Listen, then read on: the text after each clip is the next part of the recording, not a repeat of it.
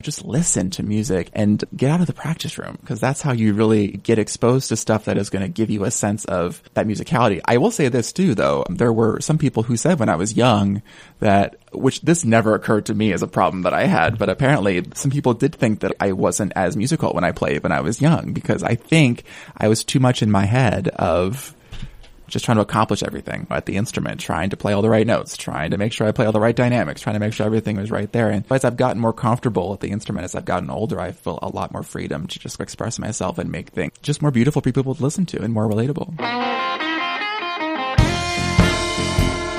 Welcome to St. Louis in Tune with Arnold Stricker and Mark Langston, where we size up current and historic events involving people, places, and things in areas such as the arts, crime, education, employment, faith, finance, food, health, history, housing, humor, justice, and sports. Our weekly podcast originates from and connects the gateway city to our country's current cultural fabric and lives.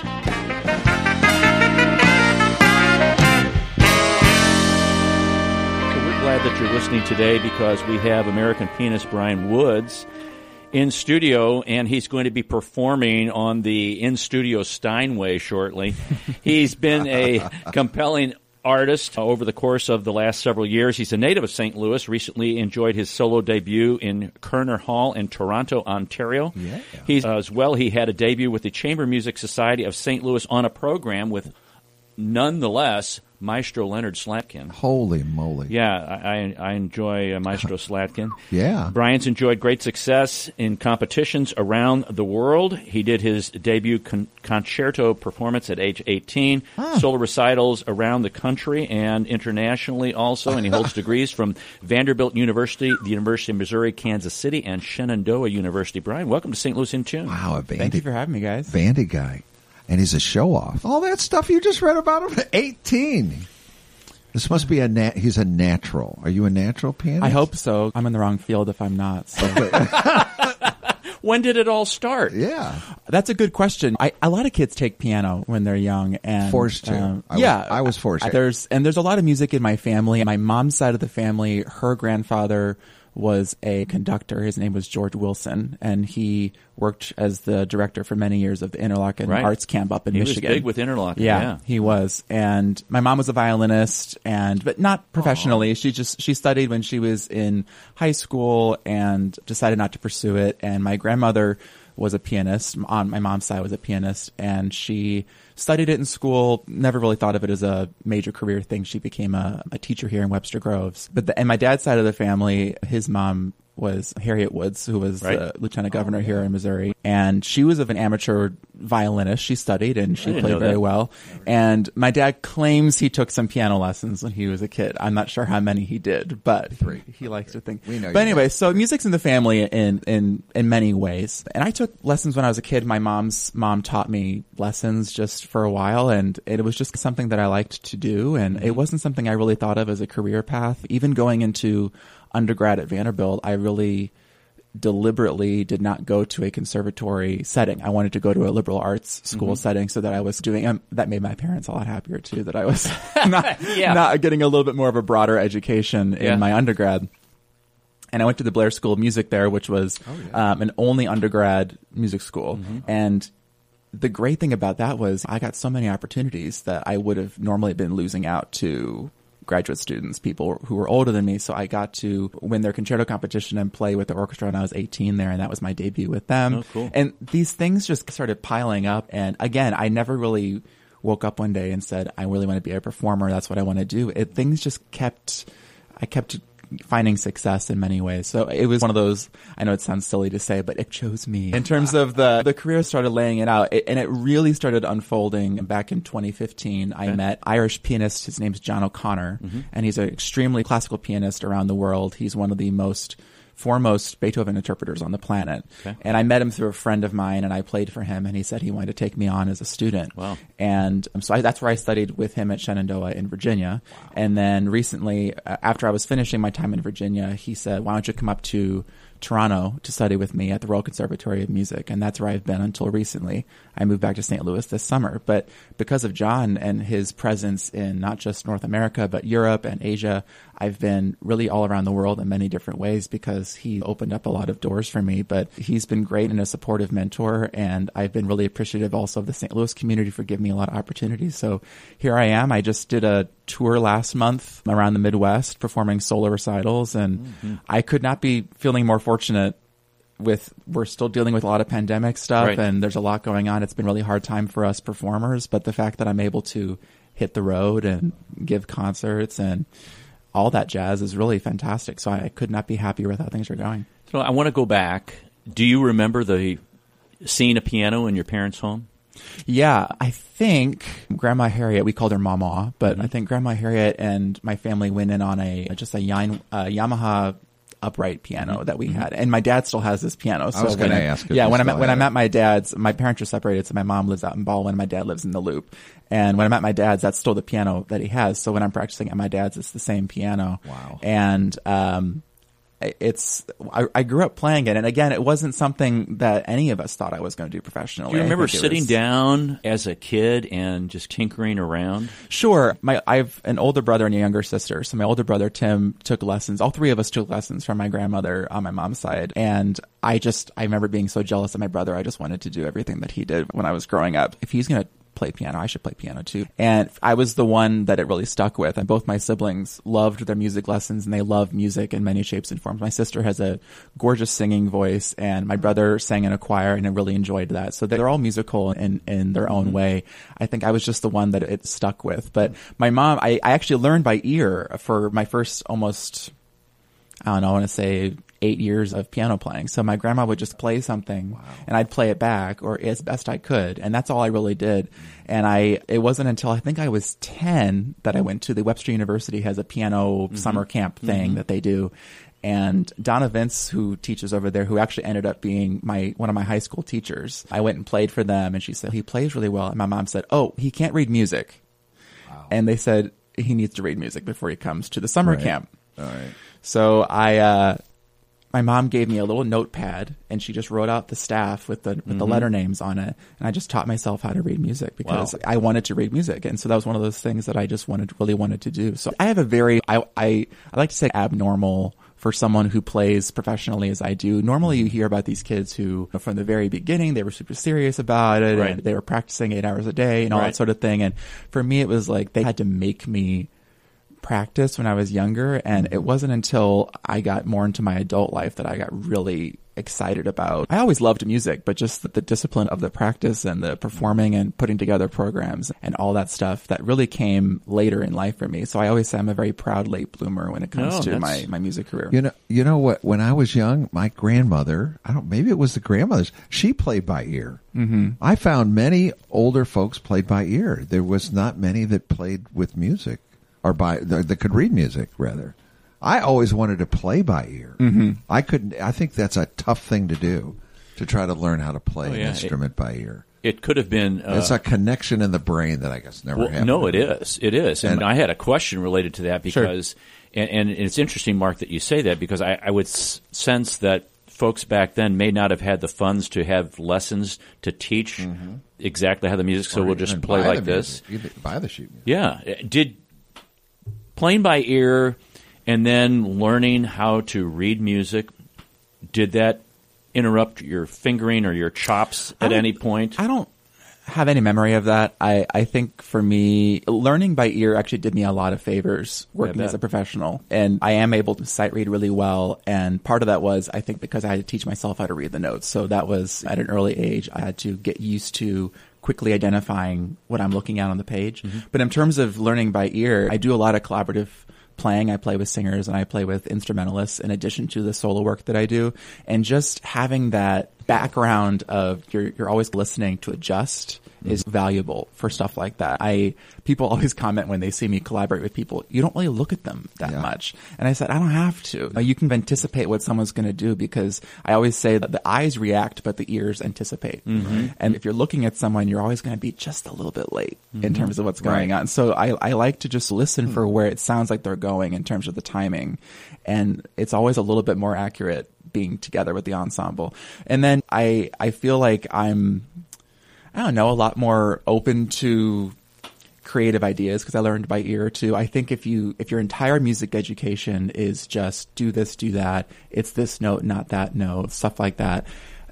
It, it's a bit of a different approach to music than if you're just saying, okay, play this. Right. And I was very lucky. I, I grew up in the church and religion's not quite as important to me now, but it's, that's the environment that I had growing up. And I had to play a lot of fake book stuff, just mm-hmm. looking at chord symbols, lead Right. sheets. And that's been incredibly valuable for me too, because we, all musicians have mishaps on stage when there's a performance. There's always something. You rarely ever give a performance and you think, okay, 100% everything. And having those kinds of situations where you're used to improvising, you're used to mm-hmm. making something up on the spot, it's so useful for everyone's always told me, you know, you, you cover so well for if anything goes wrong. And I said, I'm just used to coming up with stuff. What do you want me to stop? Oh, yeah. I'm not going to stop and say, oops. really. Yeah, exactly. You don't, you can't stop and say oops. You have to just play it off. And that's half the performance. We're actors on stage as much as we oh, are yeah. musicians. And that's the thing that I wish more music education would cover, at least for performers, people who are interested in performing, is that you're selling a story up there. Right. It's not, even if you're doing what I do, which is just, there's no words, it's just notes, it's just sound.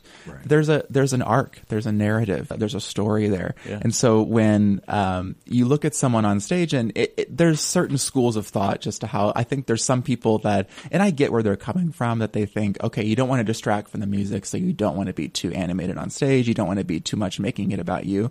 But I think there's a balance to be had in terms of there's a visual Sure. Component. It's of- an inner of- expression. yeah, exactly. And people want to see that. I always say, if I'm having a good time, you guys are having a good time. So I like to, I like to show if there's a moment that I particularly enjoy in the music. Maybe I'll smile a little bit, or I'll show that I'm pleased. Or if it's a really intense section, I'll sort of furrow my brow. Or, Mm-hmm. and it's not often really that intentional. I think sometimes we musicians just follow what's Right. happening dramatically. That's right. But I, it's just so important to connect with an audience on that level and to let them know that this is a dramatic experience, that this is a narrative that's going on. I grew up with a lot of musical theater in the house too. My sister, for the longest time, did have aspirations to get into musical theater. She was in the Muni for, I think, just maybe one season, but she was, she loves, we all love mm-hmm. theater in my mm-hmm. family. Mm-hmm. And I think that also has influenced how I approach some of my music making as well. So I'm a very proud, amalgamation of all these different kinds of styles and genres. And I just happen to be a classical pianist, but I like to think that I bring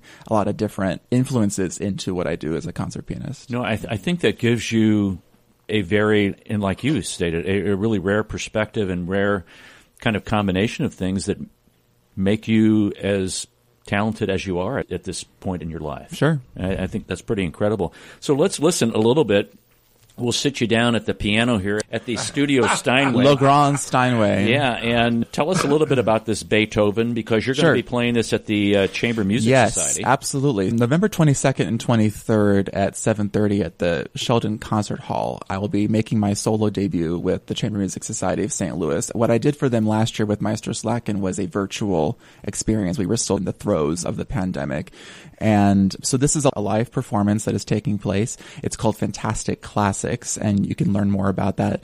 Their website is chambermusicstl.org, I believe. And um, so this is happening November 22nd, 23rd, and uh, I am playing a solo piece and an ensemble piece. And the solo piece I'm playing is this Beethoven sonata. It's one of the most famous of the Beethoven sonatas. It's his 23rd sonata in F minor, opus 57, Appassionata.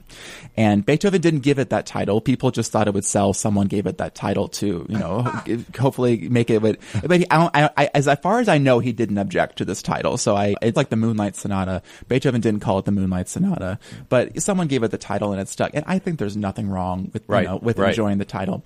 Anyway, this piece is incredible and there's a reason why it's one of the most famous Beethoven sonatas. It's incredibly intense. It's incredibly full of, for lack of a better term, passion mm-hmm. in the piece. And it was written during a time that was really in- momentous for Beethoven because the, what we know about Beethoven, the most famous thing we know about Beethoven is that he went deaf, right? So that's the big triumphing over this struggle that he had. This piece was written around the time that he realized he was going deaf mm. and um, he actually wrote what's called the Heiligenstadt Testament, which was essentially his suicide note to the world. He was not interested in living anymore mm. when he realized he was going deaf. And so he wrote this note and someone in his family, someone helped him through this time that he didn't, he went on. And it's out of this dark time that he writes some of his most incredible music, including this piece. Hmm. So it sounds very, it's a very dark piece. It mm-hmm. sounds very dark, but mm-hmm. I like to think of it as there's a lot of triumphing over a really terrible time in his life in this piece. So what I brought was the opening three minutes of the first movement of this piece. So this is the first notes that you hear of this Beethoven sonata. And I'll let you guys play it and we can just talk about it a little bit after in terms of what you So hear. here we go. This is Brian Woods, pianist, performing on the Studio Steinway Beethoven Sonata in F minor, Opus 57.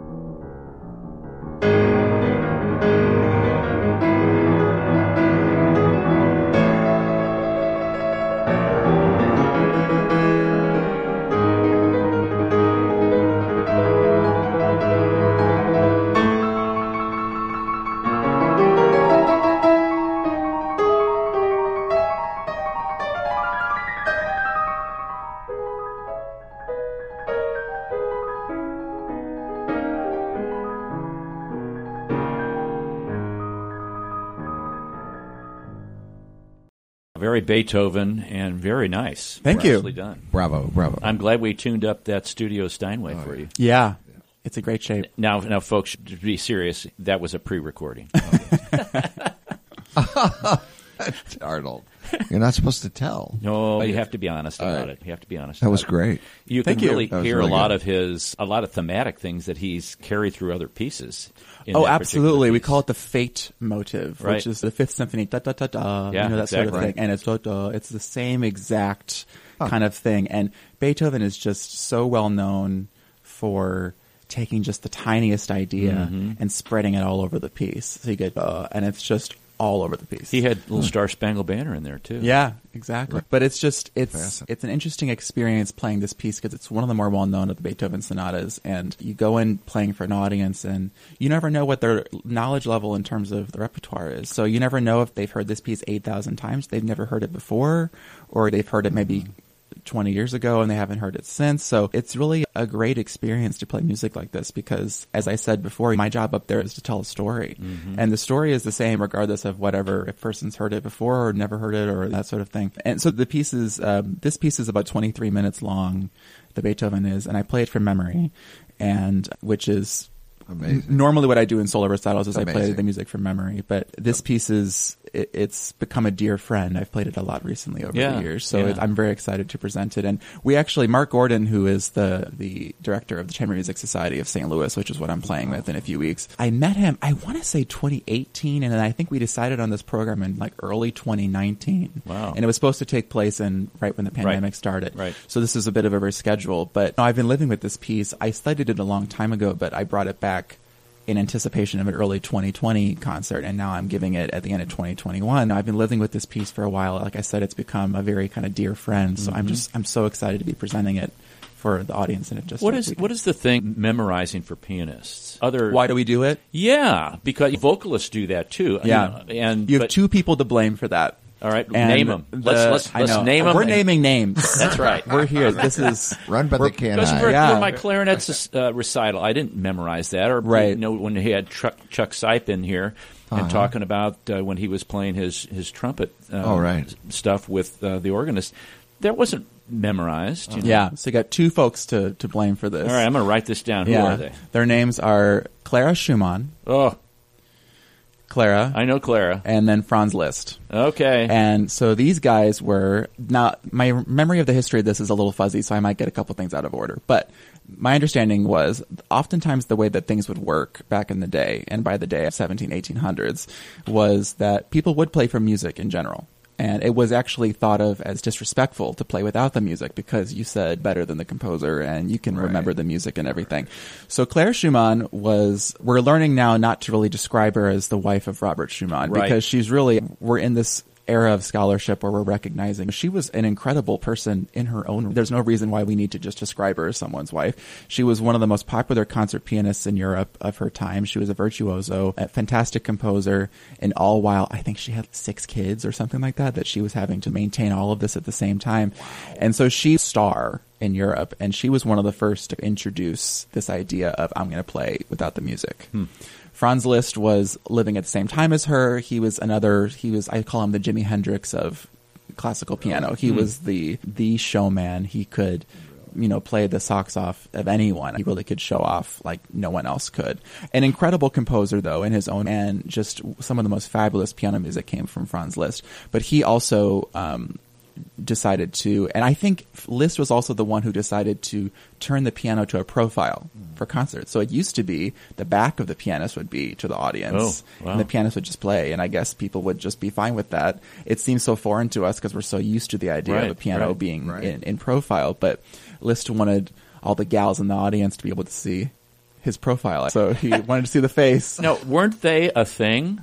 Oh, Liszt and Schumann and Liszt Clara? and Clara, I have no knowledge if that was the case. 'Cause I uh, thought she had You're kind thinking of- of Brahms, I think. Oh, okay. Yeah, because Okay. Brahms was the protege of Robert Schumann, Okay, that's that's the one. Clara's husband, Yep. and they were kind of having a little fling. they, He's always starting rumors. yeah, Three hundred year old rumors. yeah. What we know is that Brahms had a had a big crush on on Clara, and that's another story for another time. Oh. That is. We're talking to pianist Brian Woods. He's going to be performing a program, the Fantastic Classics, at the Sheldon. yeah at the Sheldon. That's November 22nd and 23rd. There's a virtual concert November 30th. If you want tickets, you can go to MetroTix or you can go to chambermusicstl.org and you can get some information there. He's going to be performing the Beethoven Sonata in F minor and also going to be accompanying for the Haydn String Trio in G major and the Brahms Piano Quartet in G minor.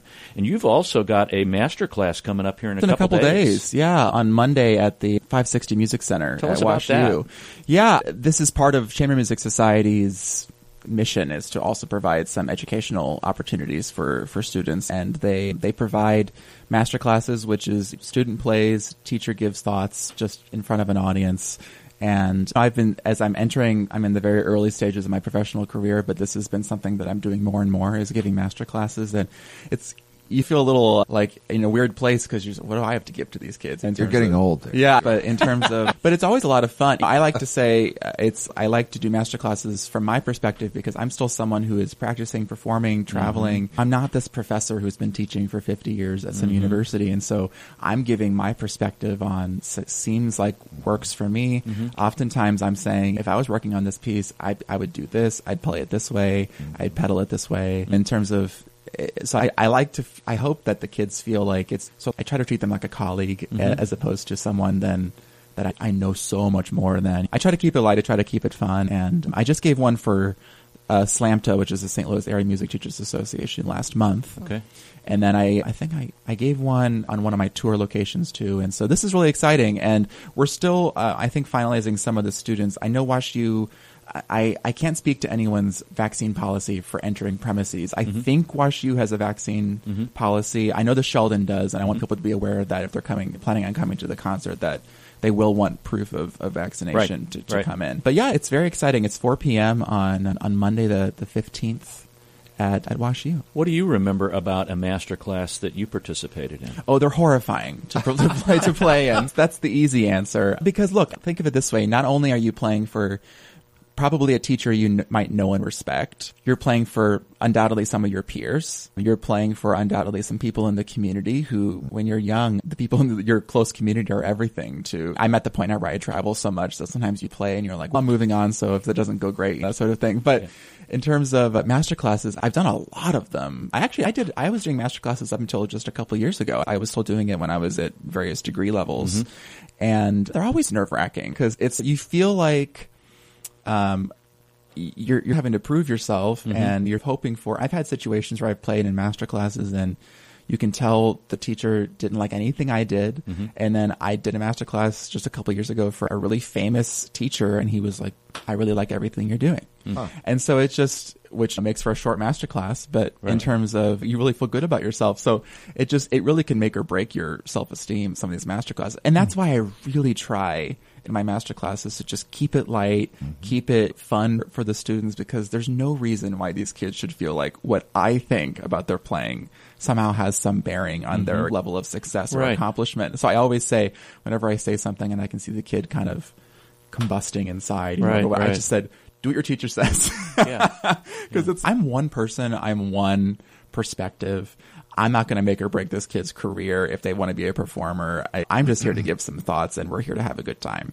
So that's what I try to communicate when I'm there for master you know, classes. Brian, discuss for a, a little bit what the the difference at the tipping point between technicality and musicality, Sure. where you get scales under your fingers, arpeggios, and everything Yeah. like that, and yet somebody can technically play, but th- there is a tipping point when you really understand what the composer is trying to communicate, Mm-hmm. i.e., what you said at the beginning, where I'm communicating a story, Mm-hmm. I'm telling a story here. And the music is vibrating with this emotion in certain portions of it. So, Mm-hmm. Yeah. wh- where was that for you? And I- I'll be curious about Yeah, that. sure. The the cool thing about music is that in the reason why we do teach scales and arpeggios and all that when we're kids is that all music is just that. I mean, Right. it's just some sort of organization, scales and arpeggios. I haven't really had a formal studio uh, for much of my career. I think one year I used to live in Kansas City and I did have for about about a year I had a formal studio. And I'll admit a lot of my students when I, I inherited a lot of the students and a lot of them left right when I started because I was making them do scales and, and arpeggios and the, the teacher before me didn't, which every teacher's different. And there, Right. he was, this person was free to do what they, do what they wanted. But I grew up, I, after my grandma, I went to a, a woman whose name was uh, Margaret Quito, who lived in Kirkwood, who I studied with. She's since passed. But every lesson I came in, there was a technical expectation. I had to do, whether it was a scale, arpeggio, I don't know if hand and exercises means anything to you, these sort of technical things. That was how I started every lesson. In terms of my own relationship with technique and musicality, there's a lot that it's a very complicated conversation. I think what helps a lot of students is listening to as much music as possible when they're Agreed. young. And it doesn't have to be classical. It can be, like I said, I was feeling very lucky to, I listened to a lot of musical theater soundtracks. We used to listen to Dolly Parton on road trips, just all these kind of song storytellers. Mm-hmm. And I like to think that I inherited a lot of my musicality from listening to those people as much as I did listening to a lot of the great, you know, classical performers. I'll admit I'm a bit of an iconoclast though sometimes in some of my interpretations. I like to push the boundary just a little bit sometimes on, on how I do things because first of all, it just keeps it fun and interesting for me. And second of all, every artist has their own interpretation of something and that's just mine. I don't want to copy anyone. I don't want to be a someone who does things necessarily just because they're told this is how Beethoven is done. I'm very I was very lucky to have John O'Connor as a mentor. There would be times that I'd come into lessons and I'd play things a certain way and he would tell me to do the opposite. And I'd say, no, I want to do it this way because of X, Y, and Z. And he said, okay, well, just convince me. Mm-hmm. So as long as you're convincing people of That's something, true. that's the that's the important thing. And you don't really have to be right or wrong per se.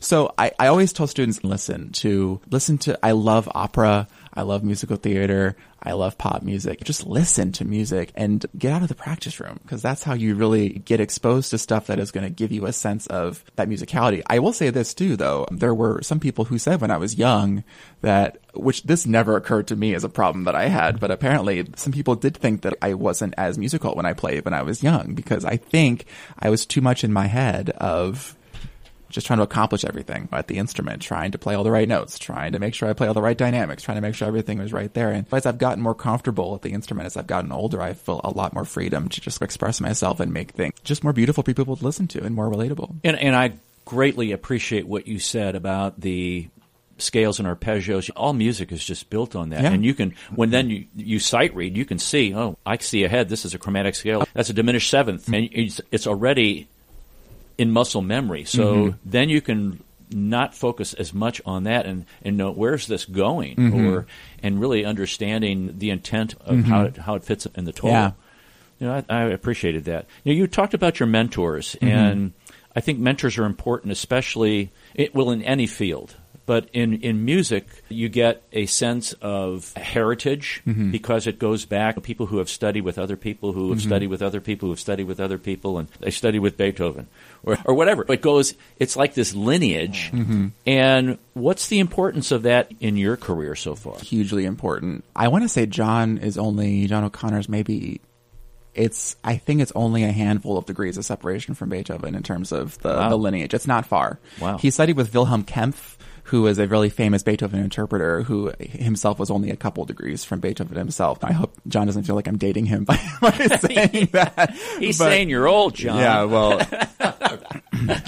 he always, I always Just tell the kidding. story. I always tell the story about John because John was the the first or his first big breaking out into the internationals. He won first prize at the Beethoven competition in Vienna in 1973. And the reason I know that date is because he judged the competition in 2017, and he told me when they introduced him, they said that he won in 1937. Ooh. And he said, I'm not that old. Yeah. That was the story as he tells it. But anyway, in terms of mentors, they're hugely important, really, as you said, in any field. And especially when you're taking private lessons, it's one on one with a teacher. But they teach you so much more than just the music. John taught me so much about just how to write a respectful professional email or mm-hmm. how to, he inspired me so much to make my own career path for myself. When I got back to the States when I was living in Canada, I actually wasn't planning on coming back. I thought I was going to have a visa situation that worked out in Canada and it totally fell through last minute. So I didn't decide to come back until April. And I was coming back a month and a half later. I had no job. I had nothing set up except for I did have this Chamber Music Society, you know, engagement in November, but that was all I had.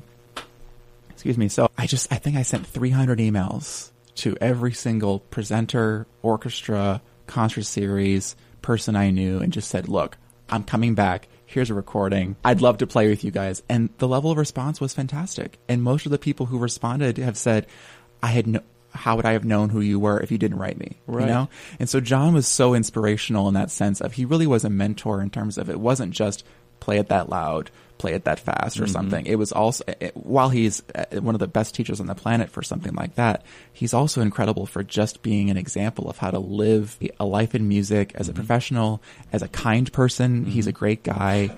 And, uh, but I've had other mentors too. I studied with Robert Weirich, who was a guy I studied with at U- University of Missouri in Kansas City. And he was an incredible mentor too. He, I did my master's with him and, and he taught me a lot of just various life lessons about how to pace myself, how not to push myself too hard to where I'm running on empty and I'm not able to give good performances because mm-hmm. I'm trying to do too much. And then my teacher in undergrad, his name was Craig Neese. He was an incredible guy as well who just taught me to fall in love with the narrative of the music that's going on in the story. It's so funny because we get so hung up, especially in this country, we get very hung up about institutions. Mm-hmm. You want to hear that someone went to Juilliard. You want to hear that someone went to, you know, the fancy school, right?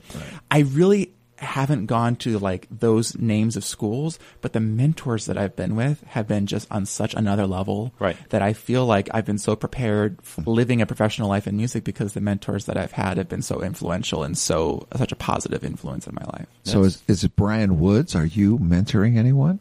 Not currently. But these master classes are fun, sort of bite-sized mentor sessions, I think, in mm-hmm. terms of giving kids, and I'm, I always tell the kids afterwards, here's my website, you can come find me, and, and we, I'm happy to talk to you about whatever. Normally it's the parents I'm talking to Right, at right. these sorts of things, but we've all been we've all been in these situations where we don't know what to do. And I ask the kids generally whenever I finish, I said, is anyone thinking of just majoring in music? Or because I have tons of ideas mm-hmm. for people like that. And a lot of times it depends on how old the kid is, if they're getting close to that age or something like that. But I always just want to let myself be a resource for people. And Well, they um, might be a little afraid of you too. Because I'm also a the big level. guy. I know. I have to. I always It's try to what- sit as soon as I. I try to sit as soon as I what I can. I know. I know. But I try to always. You really are. I'd And like I to think hope that so. helps. Yeah, it does. Because you you're very well rounded. You know what Thanks. you're doing on the ivory. The thing was, I didn't, I didn't have this illustrious prodigy bringing where I was touring the world as an eight year old, and so I'm, I don't have those expectations of other a down to earth guy, everybody. Yeah, spread the word. He's down to earth. But yeah, and I'd be doing a terrible job if I didn't mention the website, which is brianwoodspianist.com. But I'd love for, I love to hear from people. I love to just talk about music and communicate about this. I, again, I feel so lucky to be able to do this. I, no one in my family thought I was going to be doing this. I have some music, as I said, in the background, but no one thought I was going to be doing this. So the fact that I'm getting concerts and touring, every time I tell my parents, they're always like, oh, okay, great. Because no one has had any idea really what my level was because uh-huh. I was just playing in school and playing for my friends and family. And so you never know until you put yourself out there. How marketable are you? Are people are going to be interested in hearing you play? And so it's been a really pleasant surprise since I've been back in St. Louis that I've been getting this much interest from not just locally, but also I have several engagements in, in, I have one and I'm playing a Mozart concerto with an orchestra in Virginia in March. I'm getting interest from orchestras all over the country who are, and this is for booking potentially three, four, five years out. Wow. But it's, that's very typical in my field that we book pretty Yeah. far in advance. Again, you never know until you approach people and just say, look, here I am. Mm-hmm. That speaks So- to the level of where you are, though. And I think about athletics. I think about oh. track and field and somebody who's just running Right. around a track or running down, doing a hundred meter dash. And yeah, gee, by the way, I, I did that in nine point one. Man, why aren't you in the Olympics? You Yeah. know? And so, for you to be able to be doing those things and having those invitations, I think it really speaks to the level. It is exciting because he's so young. You really are, Brian. I, I don't know how old I don't you are. always feel like it, but yeah. but I, I bet. But it's nice to have a younger generation, a younger Right. pianist just Right. coming up, and I think it's a gift. You have. A, Thank you. I mean, that's the gift. fun of something like Chamber Music Society, where I'm playing with. So I'm playing with three of folks from the symphony. So the, the it's a quartet. It's a, it's a, and I I, I Mm-hmm. You're the shudder. youngest. You're I, probably the I shudder to use the word accompanying what I'm doing for this Brahms piece because it is out of this world difficult level of of playing for me. right. So it's it's a huge showpiece for the pianist. But their names are it's Ju Kim, Chris Tantillo, and James Czyzewski. These are the it's the violinist, violist, and cellist that I'm playing with, and they're all seasoned members of the symphony that I'm playing with, and it's a both and I get to work with these people and collaborate, but I'm sure I'm going to learn a lot. Pinch yourself, Yeah, yeah. I'm sure I'm going to learn a lot from Right. working with Right. these people. Uh-huh. And I, in conversations I've had with Maestro Slatkin and just other people in the St. Louis area, Oh, we have an embarrassment of riches in the St. Louis area in terms Ah, of yeah. arts culture Yes, and yes. people who are here. And so just those interactions that I've had. And I just met the other, the other week at the symphony, um, Stephanie Childress, who's the new, um, associate conductor, the Right. youth symphony conductor, just moved here from the UK. And it, that story is funny because I, the Yefim Bronfman was here about a month ago as a world famous pianist playing the Rachmaninoff third concerto. And I studied this piece last year. So I admittedly was getting a little bit into the music during the performance. I was doing a little bit of air piano. And I saw, I, knew air guitar. I've never heard of air. We're just getting a little into it. okay, all right. And I saw, I see Stephanie a few weeks later. I knew who she was, and but we never met. And she comes up to me and she says, "You're a pianist, right?" And I said, "How do you know?" She says, "I saw you doing air piano during that concert." And I said, "That was four weeks ago." She goes, "Do you see anyone else around here doing air piano?" I said, No. "No." She goes, "It's stuck in my head." Those kinds of things are always like a fun way to meet people. But we have an incredible number of people. Stéphane Denève, who's heading the symphony now, Yeah. just he's a rock star. He's Yes. amazing. And these interactions I've had with people getting to the point where I'm just out of school technically. I just finished at the Royal Conservatory in Toronto and I'm at the point where I'm like talking to people and I'm like, we're colleagues. It's like we're both in, Yeah. in the biz, Right, you right. know? And so it's, you're used to making it like a, oh, I'm, I'm, I'm just a student, you Yeah. know, don't think too much of me. And now I'm at this place where, you know, I could be in a position where I could invite John O'Connor to come and give a concert And that could be something that I'm helping to curate. And which of course I'm trying to do because Right. he's given me so much that I'm really trying. I'm like, how can I get John here to give a concert and, and to do something? But, um, no, I'm, I'm telling you, I'm, like you said, I'm pinching myself just constantly. It just feels like this dream that I had on a peripheral as a kid. Everyone wants to be a star for a bit mm-hmm. of their childhood. And I never thought it would happen for me. It was just, I was constantly, I have t- been told every step of the way by someone, you really shouldn't pursue this. Why don't you settle down? Oh. Really, I wouldn't push yourself. This maybe not, may not be the thing for, I've been told by a lot of people that's along too the bad. way. And maybe, as I said, I'm just a rebel. Maybe I'm just a iconoclastic. Glad you are. and, but I just kept going and it's worked out. So I, I could not be, again, I, I encourage people to head over to my website because I have a lot of recordings and my updated schedule is there a lot. So you can see where I'm going to play, but brianwoodspianist.com. So they can hear more of me. Yeah, absolutely. Let's let's hear a little bit more of him. He, uh, we're going to do the Schumann, great. and uh, tell us a little bit about Yeah. this. This piece is titled Arabesque, which is, we know in several different contexts. In the, I mean, it's a ballet, a, a move in ballet. It's, uh, but it also just means a decorative thing. And Schumann wrote this piece. He was, I think, in his mid twenties, and he wasn't having a lot of success as a composer because his music was obtuse and difficult for everyone to understand. So he wanted to write something that was just agreeable that people would enjoy. But this piece is episodic. So what happens is you get an opening section that you'll hear me play at the beginning, a really contrasting kind of minor section, and then when the clip cuts off, we're turning back to the original section. This recording is from my debut in Koerner Hall that I did in Toronto. So this is um, an, an enormous space. You can't quite hear it because the mics are close, but this is, I was very happy with how this particular recording came out. So I hope you guys enjoy it. And how we might do this is play part of that and then Yeah. get it down so we can continue Yeah, to talk. absolutely. If you want to get more of Brian's information, it's brianwoodspianist.com, brianwoodspianist.com. And also, he, again, he's going to be performing November 22nd and 23rd, the Fantastic Classics, and going to be Beethoven, Haydn, and Brahms, and that's going to be at the Sheldon. You can get more information by going to metrotix.com to buy tickets, or you can go to chambermusicstl.org. Those are live concerts the 22nd and 23rd. There is a virtual concert on November 30th, and COVID protocols are you bring make sure you bring your proof of vaccination with you to the performances. So let's let's sum up here. I've got a lot more questions, but we're running Yeah. out of time, and I enjoy talking to a fellow musician and. One thing I always ask of musicians or theater people or even athletes is what suggestions do you have for the budding pianist or the mm-hmm. budding musician? Because it sounds like people really discouraged you from doing what you're doing, maybe because they thought well, it's a one in a million chance mm-hmm. of getting through it. But for the person who maybe is there or who's just starting or is considering that, or even if they don't, they just love playing piano, what words of encouragement do you have? Sure. It doesn't mean anything if you don't. And if you're not, ha- I always say, like I said earlier, if you're not having a good time, who else is having a good time? You've gotta, you've gotta enjoy it. That's one of the things that I'm so grateful for in my life was that because I wasn't this prodigy who went headfirst into a big performance career, I have many friends who were prodigies who went headfirst into a performance career. And they struggle in their adult life with keeping the fire going because mm. it's just been full throttle their entire lives. And that's hard to maintain for anyone. So I feel so lucky that I was able to, and maybe this is an encouragement, is to just do things at your own pace. There's no reason why you should have to go faster than you feel like you can handle. Or if you feel like you're going too slow, there's nothing wrong. What we did, my family and I did, was we felt that one teaching situation was just not preparing me well enough for the next step. So we went and start found a new teacher. And excuse me. That's a good point. There's nothing. look, you want to keep good professional relationships. You want to you want to keep everyone in a happy place. Mm-hmm. But in terms of it's your life, you have to you have to make decisions that are right for you. I think that's just so important for the young musicians. And don't be afraid. Oh, don't be afraid to ask for help. Please ask for help. That was one of the things. I have a really good friend, Gessling, who is a friend of my dad's, but she also works for Catholic Charities here in town.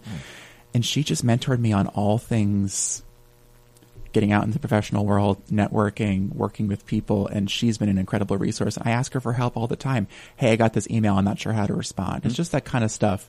Ask for help. That's an important thing. But at, at the end of the day, the important thing is you love what you do and you're you're up to telling a story. That's great advice. Love what you do and tell a story. Yep. Yep. That Do is- what you love. That is, yeah, do what you love. That's what I think our parents instilled in us is uh, find something you love to do and you'll never work a day in your life. But we never paid attention. Speak for yourself, Mark. We knew better. Knox Gunnell Grant. we all knew better. What a delight to have you here. Yeah, Thank Brian, you guys thanks for having me. in. This has been been wonderful. mu- mm-hmm. Such a pleasure. It really is. So the Fantastic Classics, that's November the 22nd and 23rd at the Sheldon. Go to chambermusicstl.org for more information. Also, Brian has a master class this Monday, and you can also go to that same website to find that information, or go to his website, brianwoodspianist.com, brianwoodspianist.com. Brian, thanks for coming on St. Louis in Tune. Thank you for having me. Okay, Yeah, I, I want to go to the Sheldon and see you in the Sheldon. I think that'd be great. You know, live music back is Oh. just so vibrant. It's Oh, a very intimate place. Too. Oh, the Sheldon is. so, It so is. small and intimate and good acoustics. I think. Yeah, absolutely. Yeah. Not I a think bad they- seat in the house. I think they got a grant to do renovation, too. Oh, good. I believe, So I believe now- it was the Sheldon. Okay, good, good. We're happy that you joined us this hour. We always like highlighting local talented uh, individuals, especially talented musicians, since I'm a, Right. a musician myself Yep. back in the day. That's right. We're glad you listened to this episode of St. Louis in Tune. Please share this podcast or tell a friend. St. Louis in Tune is produced in cooperation with KWRH 929 FM and Motif Media Group. For St. Louis in Tune, I'm Arnold Strickland.